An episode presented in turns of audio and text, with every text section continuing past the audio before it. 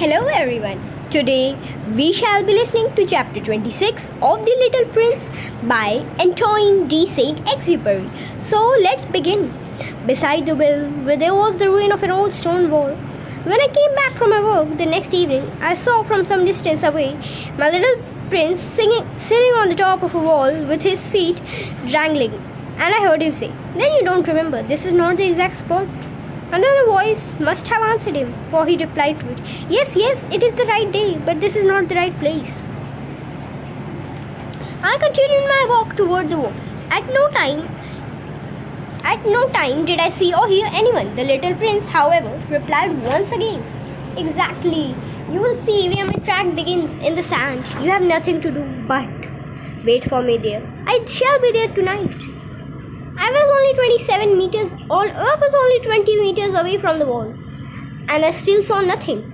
After silence, the little prince spoke again. You have a good poison. You sure that the it will not make me suffer too long? I stopped in my tracks. My heart torn as turned, but I still did not understand.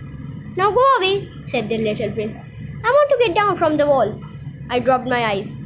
Then, to the foot of the wall, I leaped into the air. There before me, facing the little prince, was one of those yellow snakes that just takes 30 seconds to bring your life to an end. Even as I was digging into my pocket to get out my revolver, I made a running step behind, but the noise I made let the snake flow easily across the sand like dying spray of a fountain. And in no apparent hurry, disappeared with light metallic sound among the stones. I was I reached the wall just in time to catch my little man in my arms. His face was white as snow. What does this mean? I demanded. Why are you talking with snakes? I loosened the golden muffler that he always wore. I had moistened his temples and had given him some water to drink. And now I did not dare ask him any more questions.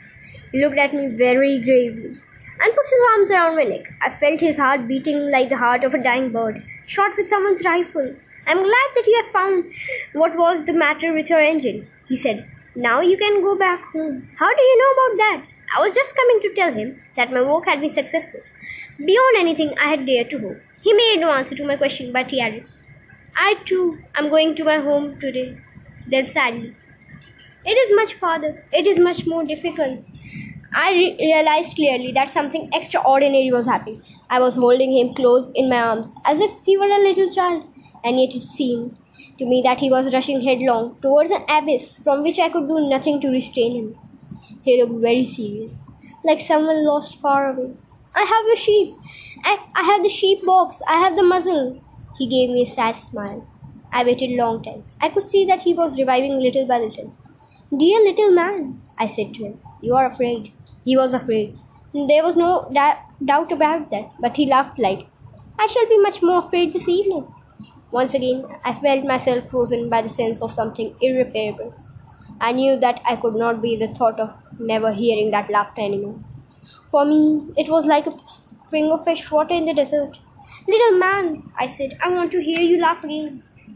But he said to me, Tonight it will be a it will be a year. My star then can be found right above the place where I came to the earth a year ago.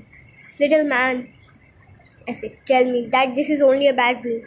This affair of the snake and the meeting place and the star. But he did not answer my plea. He said to me instead, The thing that is important is that it is not seen. Yes, I know.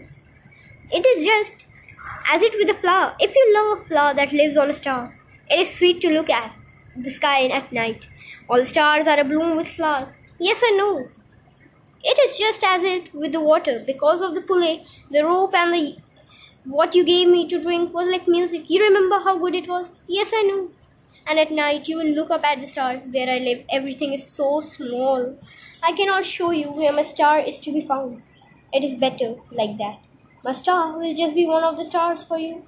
And so you will love to watch all the stars in heavens. They will be all your friends. And besides, I'm going to make you a present. He laughed again. Ah, little prince, dear little prince, I love to hear that laughter. This is my present, just that. It will be as it was when we drank the water. What are you going to say? What are you trying to say? All men have the stars, he replied, but they are not the same things for different people. For some who are travelers, the stars are guides. For others, they are no more than little lights of the sky. For others who are scholars, they are problems. For my businessman, they were wealth. But all these stars are silent. You, you alone ha- will have the stars as no one else has them. What are you trying to say? In one of these stars I shall be living. In one of them I shall be laughing. And so it will be as if all the stars were laughing when you look at the sky. You, only you, will have the stars can laugh. He laughed again. when your sorrow is comforted, time soothes all sorrows.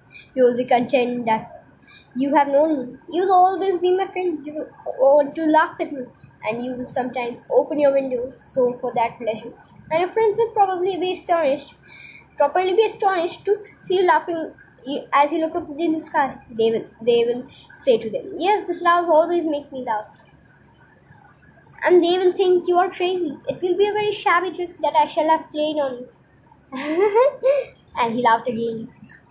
It will be as if, in place of the stars, I had given you a great number of little bells that knew how to laugh. And he laughed again. Then he quickly became serious. Tonight, you know, do not come. I shall not leave you, I said. I shall look as I was suffering. I shall look a little as if I were dying. It is like that. Do not come to see me. It is not worth the trouble. But he was worried. I shall not leave you. But he was worried. I tell you, it is because of the snake. He must not bite you. Snakes, they are malicious creatures. This one might bite you just for fun. But I shall not leave. But a thought came to reassure him. It is true that there is no more poison for second bite. That night I did not see him set out on his way. He got away from me without making a sound. When I succeeded in catching up with him, he was walking along a quick, resolute step. He said to me merely, Ah, there you are. He took me by the hand, but he was still worrying. It was wrong for you to come. You will suffer. I shall look as if I were dead. And that will not be true. I said nothing. You understand, this is too far. I cannot carry this body with me. It is too heavy. I said nothing. But it will be like an old abandoned shell. There's nothing sad about old shells. I said nothing. He was a little discouraged, but he made one more effort. You know, it will be very nice. I too shall look at the stars, and all the stars will be wells with a rusty pulley. All stars would pour, pour out fresh water for me to drink. I said nothing. I said nothing. That will be so amusing. You will have 500 million little bells. I shall have 500 million springs of fresh water. And he too said nothing more because he was crying. Here it is. L- let me go on by myself. And he sat down because he was afraid. Then he said again, You know, my flower, I'm responsible for her, and she's so weak. She's so naive. She has four thorns of no use at all to protect herself against the world. I too sat down because I was not able to stand up any longer. There now, that is all. He still hesitated a little, then he got up. He took one step. I could not move. There was nothing but a splash of yellow clothes to his ankle. He remained motionless for an instant.